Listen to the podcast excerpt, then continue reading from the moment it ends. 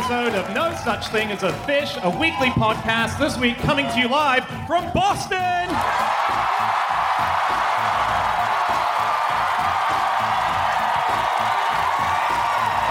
My name is Dan Schreiber, and I am sitting here with Anna Ptaszynski, Andrew Hunter Murray, and James Harkin. And once again, we have gathered around the microphones with our four favorite facts from the last seven days.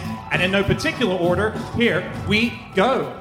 Starting with fact number one, and that is my fact. Dan, just before you start, fact number one, uh, we actually we played a little bit of the Stars and Stripes theme tune, theme to the Stars and Stripes theme tune, as I believe you call it. okay, the national anthem. All right. We actually got sent a fact before the show on this subject by uh, Gadget Gav, who said that if in Boston, if you start singing or playing the national anthem, you have to then go on with it all the way to the end on pain of a hundred dollar fine. So, if you wouldn't mind, just I'm so sad. That's as far as I know the lyrics. Great theme tune, though, guys, honestly. Okay, it is time for fact number one, and that is my fact. My fact this week is that the first criminal in Boston to be sent to the stocks was the man who'd actually built the stocks. and he was found guilty of overcharging for the building of those stocks. This is, a, this is a wonderful fact. This was back in 1639, and it was a guy called Edward Palmer, and it's exactly as, as the fact is on the tin. It's a, it's a guy who did the labor, and when he went to invoice, he invoiced for one pound, 13 shillings, and seven pence, and uh, they thought that was unacceptable. So, immediately, once it was open, he was the first person charged. And He got fined five pounds as well, didn't he? So he got p- fined three times more than he charged for them. Yeah. And so he had to go and be put in the stocks for it was an hour. Um, so just a quick humiliation and then a serious amount of money to pay. at least he hadn't been charged to build, you know, a guillotine or something. Yes. He must have been grateful for that.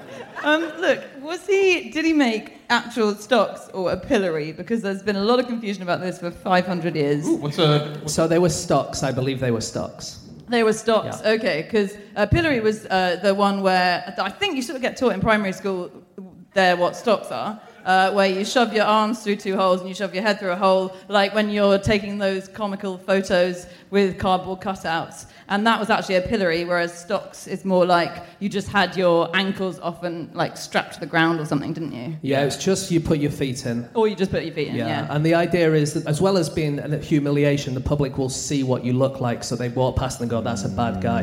But actually, small boys would walk past and tickle the feet of people in the stocks. Oh, really?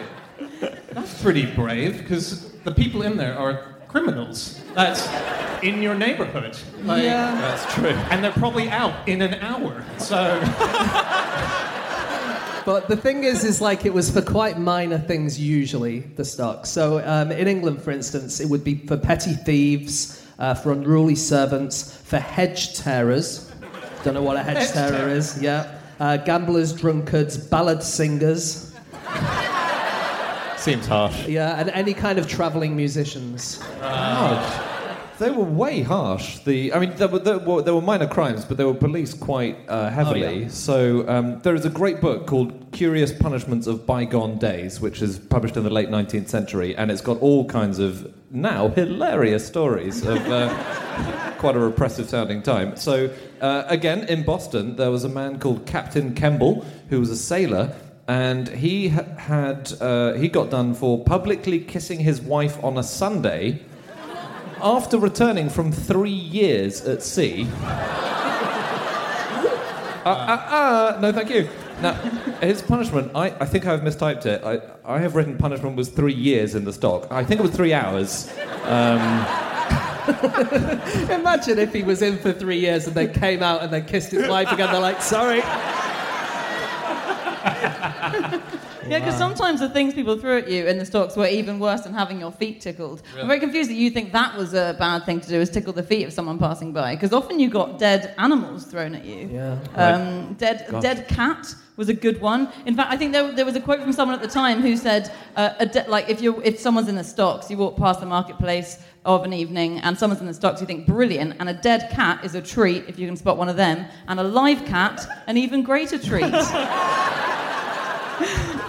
But that book, that book is incredible, actually. So there are a few other good uh, tales of bygone punishments in this book, written in 1886. And another one is about a, it tells of a man in Moscow, actually, in the 17th century, who'd published a pamphlet about people's liberties, said that people should be free, and so he'd gotten locked up for saying that. And so he was sentenced to three days of being tied to a scaffold and forced to literally eat his words. So they got his pamphlet. It's actually very clever. They got his pamphlet and they tore it up and they fed it to him. And there was, there was an eyewitness account that said they'd serve him one page at a time. And when it got to a stage where it looked like he might actually be incredibly ill, they'd wait until the next day and then keep serving it up. So they didn't they didn't cook it at all, or It's actually a misconception you can get food poisoning from raw pamphlet. So, But thank goodness Russia is now a paragon of liberty.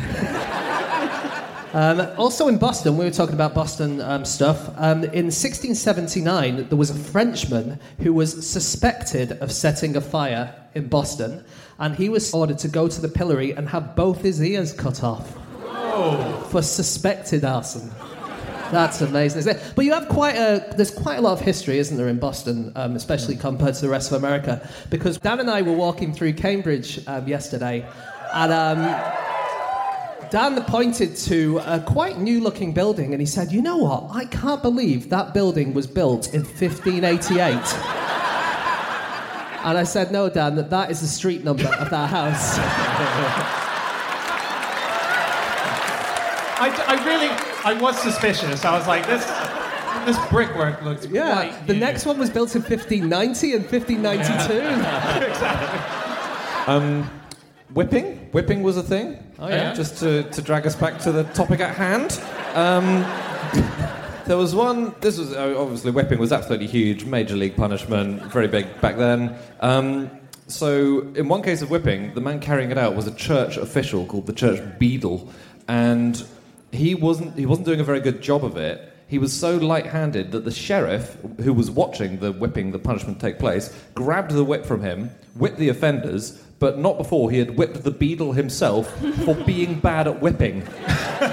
that was an offence at the time. But I actually read about that story as well. So what had happened was the beadle was almost pretending to whip him, and he had like hmm. some red ink in his hand, and he kind of went like that, and then he would smear the red ink so it looked like he'd been like whipped on the back when he hadn't really. I think the guy might have paid him some money to do that. And then, like you say, the constable then started whipping the beadle. But then a lady came and started beating up the constable. So you had four people attacking each other in an awful, violent conga. It's weird, isn't it? The um, I was looking into the police force here. So this fact was 1639, and it was in 1630 that the sort of foundations of the first ever American police force came about. So it was a night watch and so on. And it was only in the 1800s, 1833, that it sort of became officially Boston Police. But am I right in saying police badges have 1630 written on them? Um, That, we have no idea in this audience. Very law-abiding audience. Very law-abiding audience. No one wants to admit to anything. Um, no, but so yeah, so they had that, and um, well, I found this really fun fact about them. In 1903, the Boston Police Force got the first ever police car of anywhere in America, but no one knew how to drive it. So they had to hire a chauffeur who would take them to all the crime spots. The, the whole uh, transport system with the Boston Police, uh, a couple years ago, they added to their fleet um, a ice cream truck. It's a part of, there's an ice cream truck which is run by why? the police. What for? Um, they think it's sort of if they go around, you know, uh, maybe if the criminal doesn't want to come out uh, because they're wearing, Oh, no. you know, They're not luring criminals out with Mr. Whippies. That doesn't make any sense. Because you just have a queue of small child, small child, small child, massive criminal. And then presumably it's someone in a policeman's hat and badge cack-handedly trying to scoop some ice cream out. Hollywood ice cream. Freeze! Oh, no, um, I don't need your pity claps. um, we're going to have to move on fairly soonish to our next fact. Just a thing about um, putting people in the stocks, specifically in, in Boston and in New England, um, they just got way more into it than the English had been. So they brought it over from England when they came. And then, because they were all Puritan and everything, they added a whole bunch of other crimes, basically. So in, in Britain and in England, then usually you went in the stocks if you stole something. But in Boston, it really did tend to be that you'd, um, if you blasphemed, then you always got it. If, again, if you publicly kissed your wife, then you got it. Um, if you're an adulterer, you got it. And we used to have that in, in Britain. You'd have a big A branded on you. So sometimes you'd be in the stocks, and if you'd been found guilty of adultery, then you'd have a big A that was branded on you, and you'd have to wear it on your sort of shirt, and you'd have to wear that A for, say, a year. And then everyone knows you're an adulterer, which I don't know if that's a punishment for a certain type of person. But um, That's what Alvin the Chipmunk had on his. yeah. Yeah. He was a terrible husband. He was a terrible, terrible husband. They don't, they don't bring that storyline into it much, but, uh, but we know. We know. But um, anyway, the Americans added up all the other letters. So they went through the alphabet. So you got a B if you were blasphemous. Uh, you got a D for drunkenness, not allowed to be drunk ever. You got an I for incest. Uh, very bad, not into that. And they sort of did. Wow. They, they completed the alphabet with all the various different crimes. They must have struggled a bit with X and Z. They had to get really. Xenophobe, zebra theft. Done.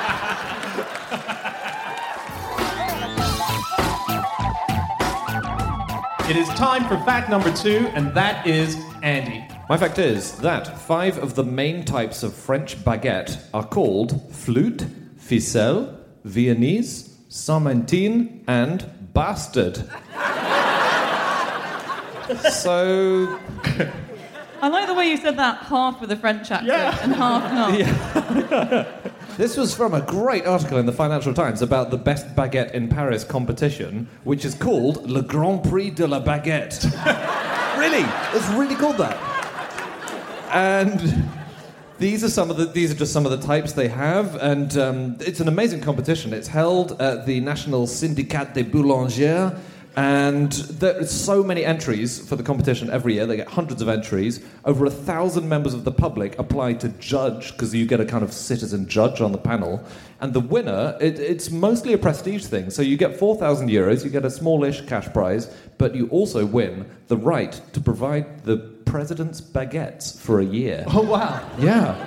And Okay. It's very prestigious. I think though that that's quite a lot of pressure on the president. I feel like Macron every day because it's every day, isn't it? You make your Yeah. first baguette of the morning, and it gets immediately, you know, a police car sort of takes it to the With the chauffeur, yeah. Yeah, exactly.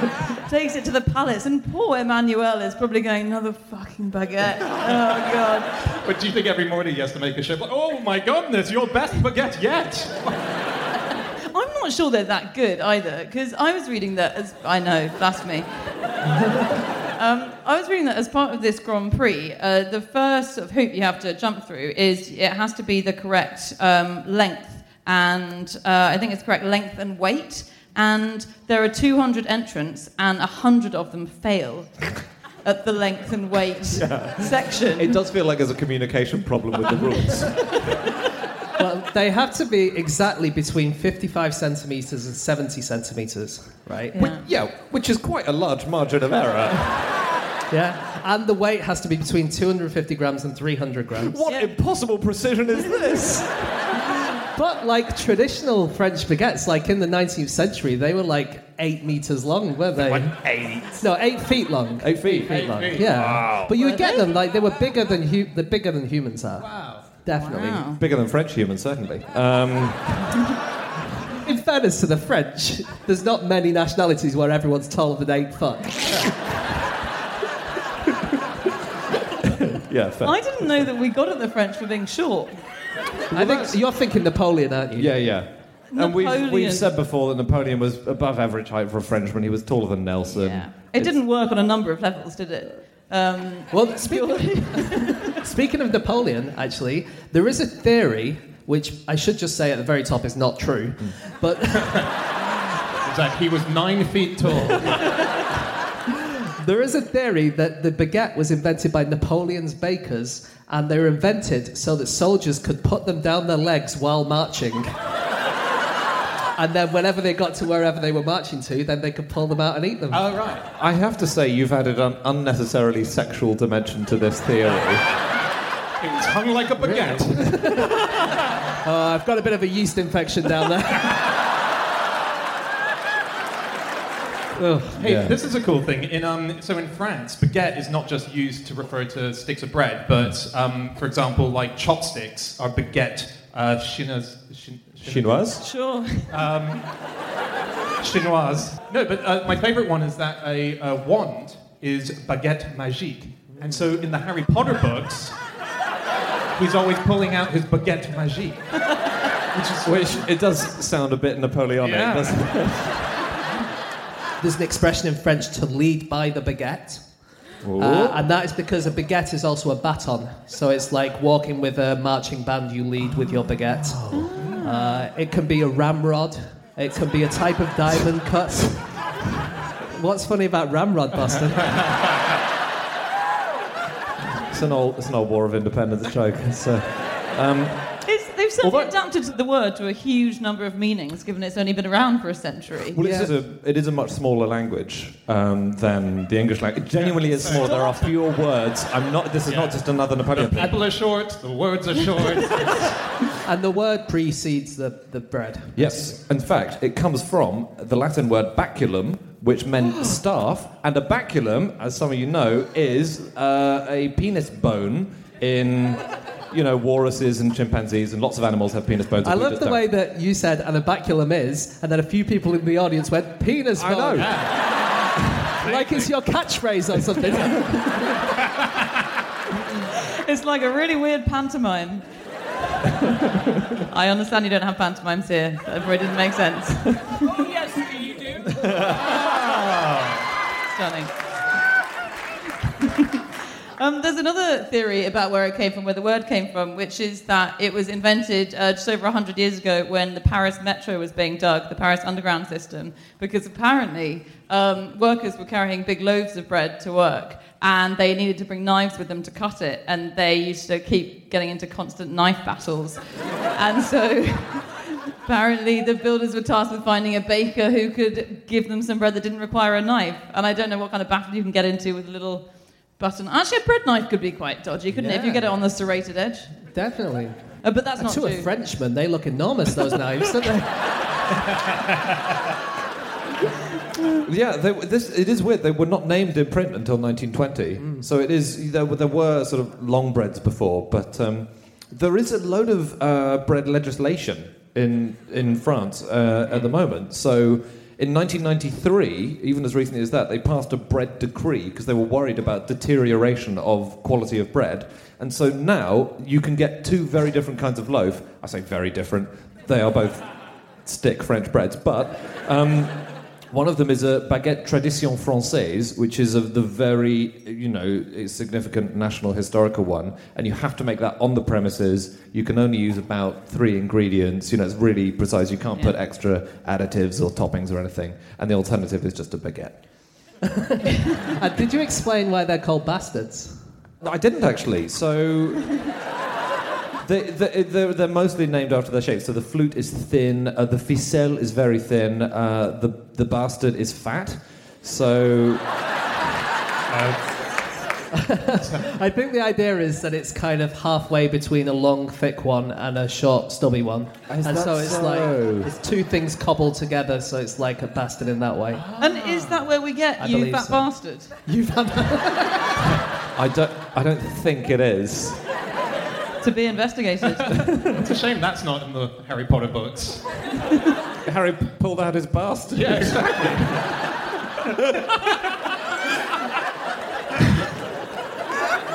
Um, there's some more bread legislation in France, which is very weird, and it changed recently actually. So there was this widespread panic in 2015, four years ago, because they dropped a law that has existed since 1790, which is basically when the government ruled that everyone across France had to have access to baguettes at all times of the year, every day, day and night. And so it required half of Paris's bakeries to take holiday in August and the other half to take holiday in July to ensure Oh, that suddenly there wasn't a bit of a dearth of bakers and people couldn't get their bread in the morning. And that has remained until 2015. So bakers are in this position where, you know, if 50% are already on holiday on the 2nd of July, they're not allowed to take a holiday for a month. And they were finally told these these laws were relaxed, and they were finally told, okay, you can go on holiday when you like, on the condition that you have to put up in your window. I think you have to put up a sign saying where the nearest baker is that is still there selling baguette. Wow. And there was panic. That like yeah, and did anything happen? Did they all run out of bread and stuff? all then? of France starved to death.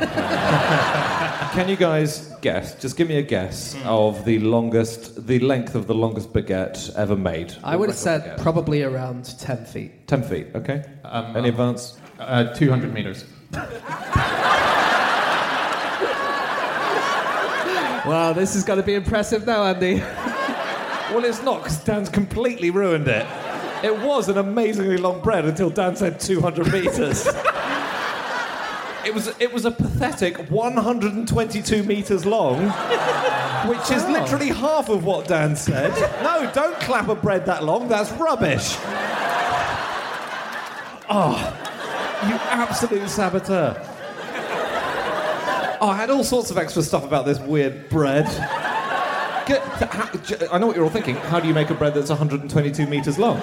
Do you get one that's 200 meters long and cut it in half?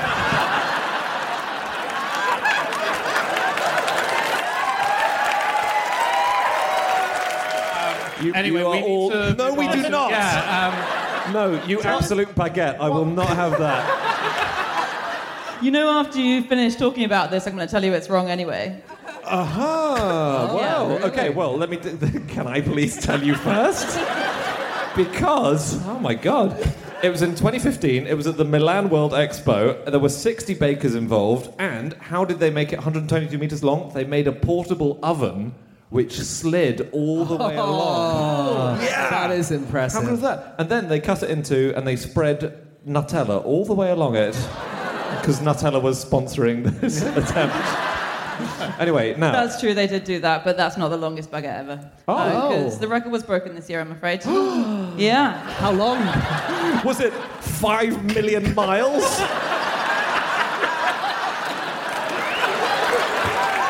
It wasn't actually. Stupid suggestion. It was 133 meters, and it was done to raise money for the Italian Red Cross, who you've just ridiculed by your ridiculous guess. So. Sorry. I'm very sorry. Okay, it is time for fact number three, and that is Ptaszynski. Uh, my fact this week is that Whitney Houston's record label once sent a cease and desist letter to Saddam Hussein asking him to please stop using the song I Will Always Love You as part of his political campaign.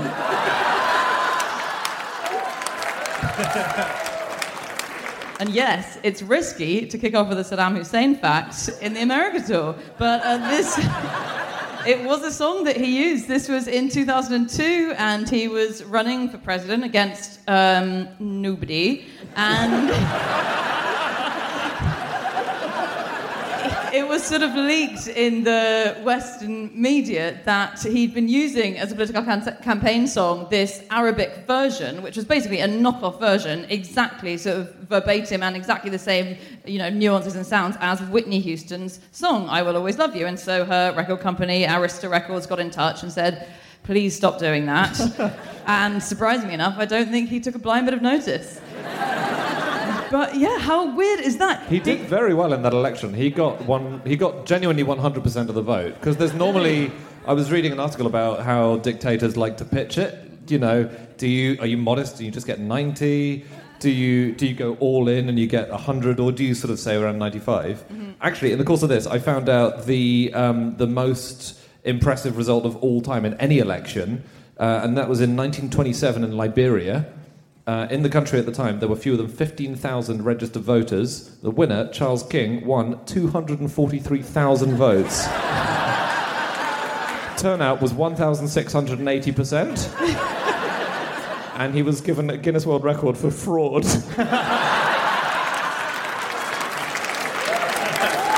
And um, so that song, of course, made famous by Whitney Houston, but actually uh, Dolly Parton originally. Yep. Yeah. And she made an absolute fortune on the song from when Whitney Houston um, released it. But then they asked her about this thing with Saddam Hussein, and she said, I was surprised as anyone, but it's too serious an issue to comment on. Not for us, guys. Um, Saddam Hussein w- was arsehole, arsehole, I think we can all agree. But in 1980, he was given the keys to the city of Detroit. Oh. Yeah. Yes. This was when he was still, you know, uh, very much in, uh, in the good books of the USA, and um, he had made a big donation to a Detroit church.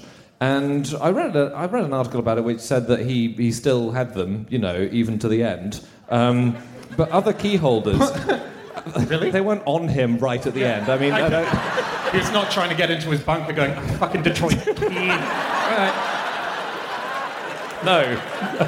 but other people who are key holders to the city of Detroit include Santa Claus, Stevie Wonder, and Elmo. Oh. what a group photo. That would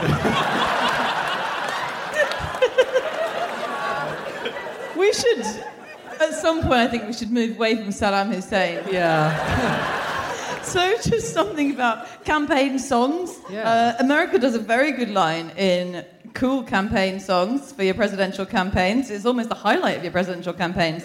But um, I like Bob Dole. So, do you know what Bob Dole chose in 1996 when he, he ran against Clinton? He, um, cho- so he used the song Soul Man. Uh, as in written by Isaac Hayes, David Porter in the 60s, a big kind of civil rights anthem. Isaac Hayes, who was the voice of Chef in South Park as well. Um, uh, so this big yeah, civil rights African American anthem, and he used it, but he changed the lyrics to Dole Man. Oh, cool. Incredible. And not only this, I can't, I can't believe he did this. It was performed by Sam and Dave, a, like a duo who sang it, and Sam actually re recorded it. How ignominious is that with the lyrics Dole Man? Um, and then he, so he changed the lyrics, he sung it a bit, and then the writers got in touch and said, We really don't endorse you at all. You're nothing to do with this song, please go away. Um, and also, it didn't work at all anyway because it sounded either like Dull Man or Sold Man when he sung it. Um, they do like their puns, don't they? In the campaign slogans, there's been loads of good ones. Oh, well, good. so um, Ulysses S. Grant said Grant as another term. Um, Thomas E. Dewey, when he was up against Roosevelt, said Dewey or don't we? And did, did he did he win? No, Thomas. Had, yeah, he famously was the president of America. No, of course he didn't win. there was Alfred Landon who was up against FDR, and he said, "Let's make it a Landon slide." Nice. Very good. Yeah. It's funny because all these people were on the losing side, weren't they? Okay, here's someone who's on the winning side, Franklin Pierce. He said, We poked you in 44, we shall pierce you in 52. Wow. And then, It really was another time, wasn't it? and then, four years later, James Buchanan came in and he said, We poked him in 44, we pierced him in 52, and we'll buck him in 56. Amazing. Yeah. there was another one. It's, so Stephen Douglas, another famous U.S. president, not. Uh, so he ran against Lincoln, and he had a song written, or he wrote a song, which I don't know what the tune was, but it was about kind of how uh, it, people were always going on about how Lincoln was this kind of saint. And it was like, tell us how great he is, how he seeks his closet every night to kneel and pray. Any lie you tell will swallow, swallow any kind of mixture. But oh, don't we beg and pray you, don't for God's sake show his picture. Because he was so ugly. Oh, really? I know, right? And now we think of him as quite a noble looking character, but apparently back in the day, Maybe. not hot. He was eight feet tall. Only There with is the, a- there only is a with the hat, Dan. Yeah, you don't know what happened. When you take the hat off, it might have been a really tall forehead he had. He could fit an entire Frenchman under that hat. That was the thing. Um, George W. Bush, he relied on Tom Petty's single "I Won't Back Down" during his 2000 campaign. Uh, he then got a cease and desist letter from Tom Petty and immediately backed down. Amazing. I have to say, it's, there's a good there's a good sort of argument that you should not get into politics because when you do, you just find out that all your heroes hate you. Like it's Well, it's really so. This is the thing. So we, uh, there are all these stories about musicians complaining, but basically, if you're playing at a venue which has a, a public music license, you can play their songs. Basically, Yeah. So it, I mean, this happens lots and lots, and we should say so. People who have um, d- asked Donald Trump to stop using their song or declined his, you know, decl- said please, please don't play that, have included Neil Young, REM, Twisted Sister, Adele. Elton John, the Rolling Stones, Queen, George, dead George Harrison's estate, dead Pavarotti's estate, Ste- Steven Tyler of Aerosmith, dead Prince's estate, Pharrell, Rihanna, Guns N' Roses, and Neil Young again. I'm interested that Neil Young is the one who they went back to twice. Do you think he was the one they thought, okay, who was sort of the like the least against us? uh, we're gonna have to move on to our final fact very shortly. Oh, on um, political songs. Um, so when America first became independent, they they kind of took "God Save the Queen" or "God Save the King," and they just added their own lyrics. So they had "God Save Great Washington." God save the 13 states, God save America, but it was all to the same tune as God Save the King. Until they stuck on their theme tune that they have now.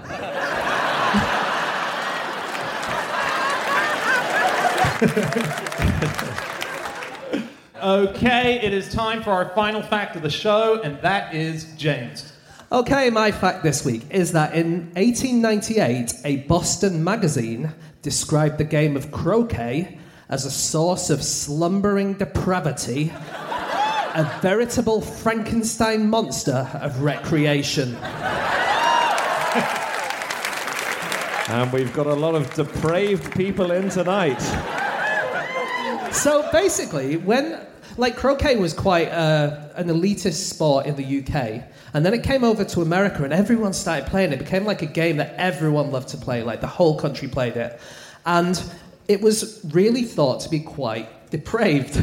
and there were a few reasons for this. One p- reason was people were like gambling on it a little bit, but another reason is because men and women played together. And often, when women would play their Wow. shots, Boston, are you still that Puritan? We're all going immediately into the stocks after tonight's show. So women would deliberately shorten their dresses to play more comfortably. They'd, as they played a sh- I know. As they played a shot, they might lift their skirt and show a bit of ankle. Wow. This article, it is amazing. Like it's so fervent that it, all like it, it- you know, I, I, you sort of think, my God, is this person serious? It's really. So the article that I read it in, sorry, Yeah, yeah. it is um, it's in JSTOR and it's by a historian called Jon Sterngass and it's called "Cheating Gender Roles in the 19th Century Croquet Craze." Oh, nice. So the and also the other thing was croquet. It is a devious game because you get the no. It is. It is. It, it, you know, there's a lot of um, sort of mucking around you can do with your opponent's piece. It's like basically chess, but you can move the other guy's bishop. Like it's mean, um, and It's, it's so nothing like chess. it is unbelievably like chess. It is unbelievably like chess. It's not. I will go. I will go to the wall for this. I- There is a lot of tactical play. I read somewhere saying it's a bit like chess, and I thought, what kind of idiot That's my- would make that comparison? You've been reading my blog. I'm very glad. Um, but have you ever played chess with Andy where he comes with a mallet and just smashes the board? But it does it does provoke. It's so frustrating if you're losing at croquet because your opponent just uses your ball to get their ball all the way around the course. Yeah. And this article that you were quoting, the, the 1898 one, it said it is not long before every honourable feeling, every dictate of morality has become obliterated. Mm. In place of our refined and upright people are two pairs of gruesome moral monstrosities. The poison of croquet eats deeper and deeper into their souls. I know. It's really good. It's, good really stuff. bad. Like, so Milton Bradley, who made these croquet sets, they had the rules, and one of the first rules in capital letters was "Keep your temper." Uh, the Philadelphia Evening Bulletin called it the destroyer of lifelong friendships and a ruiner of happy homes. Um, the International Herald Tribune reported that a woman testified during a separation hearing that her husband refused to speak to her for days after she questioned whether his ball had really gone through the hoop. Amazing. Mike? Okay, first of all, why on earth did that get to court in the first place? I read that. It was like the judge said that this who's going to court because their husband didn't speak It, to them. it feels like there were underlying issues in that relationship, doesn't It it? does. No, but my, my friend back in England, um, she broke up with her boyfriend over a game of croquet. Really? Yeah. Really? And I was part of that game. And I have to say, I was the one who went, that guy's got to go. Because he was horrific in this game. He did exactly what Andy was saying. He was, he was playing chess. Um, uh, That doesn't mean anything. Unless he was literally holding a chessboard and playing chess while playing croquet. But it's you think several moves ahead. You're you know you're, Barely. I think the, the most controversial thing about it. So Yeah. croquet was kind of a feminist moment, and the reason it was so controversial largely was because it was the first game ever that women had played, and majoritively. So every croquet set had on the front of it a picture of a woman playing croquet, and this was crazy. Between 1860 and 1890, you know, women weren't allowed to leave the house. If they rode a bike, they were in trouble, and they were all playing croquet. And not only that, but it turns out they were all heinous cheats. And so this this really pissed people off. And so there, there was this big theme that women were terrible cheaters in all games. Um, there was, I think, added to the official rules of croquet uh, when they were codified was this manual that said, "Don't cheat. We are aware the young ladies are fond of cheating because, in quotes, it is such fun, and they think the men like it." Wow. There are very good ways you can cheat if you're a lady playing croquet. So, because ladies at the time wore very long uh, and often hooped skirts, which come out quite far. So it's the work of a moment to just walk over to your ball, just stand on top of it. No one can see because the skirt's on the ground all the way around. Kick it over a bit into position, and then suddenly you're lined up for the next shot. It's very clever. that's very cool. There was, it was an Olympic sport at one point, wasn't it? What was that, sorry? It was an Olympic sport for one year. Uh, yeah, in Yeah. 1900? 1900. It In was France? In France. Um, Yeah. What- They could barely move the balls.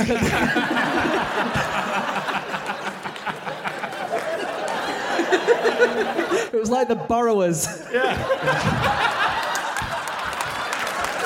Um, yeah, no, but, it, but the French did really well in it, didn't they? No, they well, they were the only. It was a bit Yeah. of a Saddam Hussein moment. They were the only people who took part, and they Yeah. won all the medals. Yeah. Uh, Yeah, sorry, sorry. Uh, the, the next Olympics, the 1904 Olympics, croquet was kicked out, but then the American version of croquet, which is called roque, was then done at the 1904 Olympics, really? and it was purely Americans who played it and won all the medals there as well. And the, yeah, well done, you guys. Um, Yeah. But this Yeah. is this is my I think this is my favorite fact about um, what I found for this fact is that uh, roque. So roque is the American version. The way they got the name roque, it was invented by a guy called Samuel Crosby. He was from New York, and this was in 1899. And he came to it by removing the C from the front of the word and the T at the end of the word, and that's it. Wow. Yeah. Is it that, ba- if you read Roque websites, that's like the legendary story of. yeah, so it's R O Q U E. Well, you know the reason why it was dropped from the 1900 Olympics? It's because one person turned up to watch it. Yes. There was one spectator and there were seven players. Yeah, it was um, it was an English guy who was living in Nice, and he came all the way over from Nice to Paris to watch the first matches. He didn't even watch the final. and the reason that the French won it, and the French were the only people who took part, is because there was a group of croquet players who lived in Paris, and they didn't want any foreigners playing at all. And so they made it so all the games took place over like three or four months. And so no one could afford to stay in Paris for that whole time. And so it was only people who lived there who could play it. Yeah. Sneaky. See, it encourages cheating. Um, Do you Actually, sorry, can I just say in that Olympics? Um, so there weren't that many spectators in any of the sports, really. Um, apart from in the discus, there was quite a few because it was in the Bois de Boulogne, so a lot of locals were there. Um, but the 1896 discus champion who came to the 1900 Olympics, he managed to dispatch his discus into the crowd on all three throws. Oh. Whoa. Is that extra points or a bonus prize? Or... Do you guys know who invented croquet? No. no. no. It was a guy, well, his name's quite controversial, which is why I raise it, but um, it was a guy called Walter Thomas Jones Whitmore. He was an English guy, and I've actually, he invented it in Chastleton House, which I've been to in England. It's a lovely place. I played croquet on the lawn. It's just that kind of life I lead. Um, but he was called, so he was called Walter Thomas Jones Whitmore, but he was born Walter Thomas Whitmore Jones. The reason he changed his name, which he did in 1867, was because his best friend was called Willie Dickens, and they used to go for walks together down Regent Street, and he got really sick of Willie Dickens making a joke every time they passed the drapery, Dickens and Jones, at Regent Street, and going, oh, it's you and me, mate. Look, it's you and me, Dickens and Jones. So like, fuck it, I'm going to drop the surname Jones. Wow. Wow. That's amazing. That's petty. Yeah. it's very petty. Uh, we should talk a bit about modern croquet because croquet is really exciting today because they've guys. It is. It is. Thank you. Andy's actually an official commentator back home in the UK. It's, it's amazing commentary. Ooh, what a great chess move he's just made there. There's a new game in town and it's called golf croquet and it's got l- much less of the chess actually. It's much more. It's a speed and a speed game basically. backgammon. Yeah, yeah, yeah. Um, it's uh, the champion, uh, the American champion, is called Ben Rothman. One of the actually Egypt is one of the best countries in the world at golf croquet. They cle- they clean up. They win all the awards, men's and women's. They're really really good at it. Anyway, the American champion Ben Rothman was profiled by the San Francisco Chronicle, and the entire interview read as basically one long sick burn on him. So it started off Ben Rothman is the champion of the world, and practically no one knows it. And, that, and it, they do a series of vox pops over the course of the interview with people who are saying, Yeah, I've never heard of him. Uh, a few feet away from where he is practicing his game. So, uh, and the article ends at Lake Merritt, the parade of passers-by who had no idea they were in the presence of greatness continued. Croquet doesn't do anything for me, said Alex Pineda, who was walking by the croquet ground, with his dog, Dominic, for whom croquet did nothing either. It just ends with the line, I think it's cool that he's world champion. Thanks for telling me. I still don't care about croquet. Okay, that is it. That is all of our facts. Thank you so much for listening, Boston. You've been amazing. Goodbye.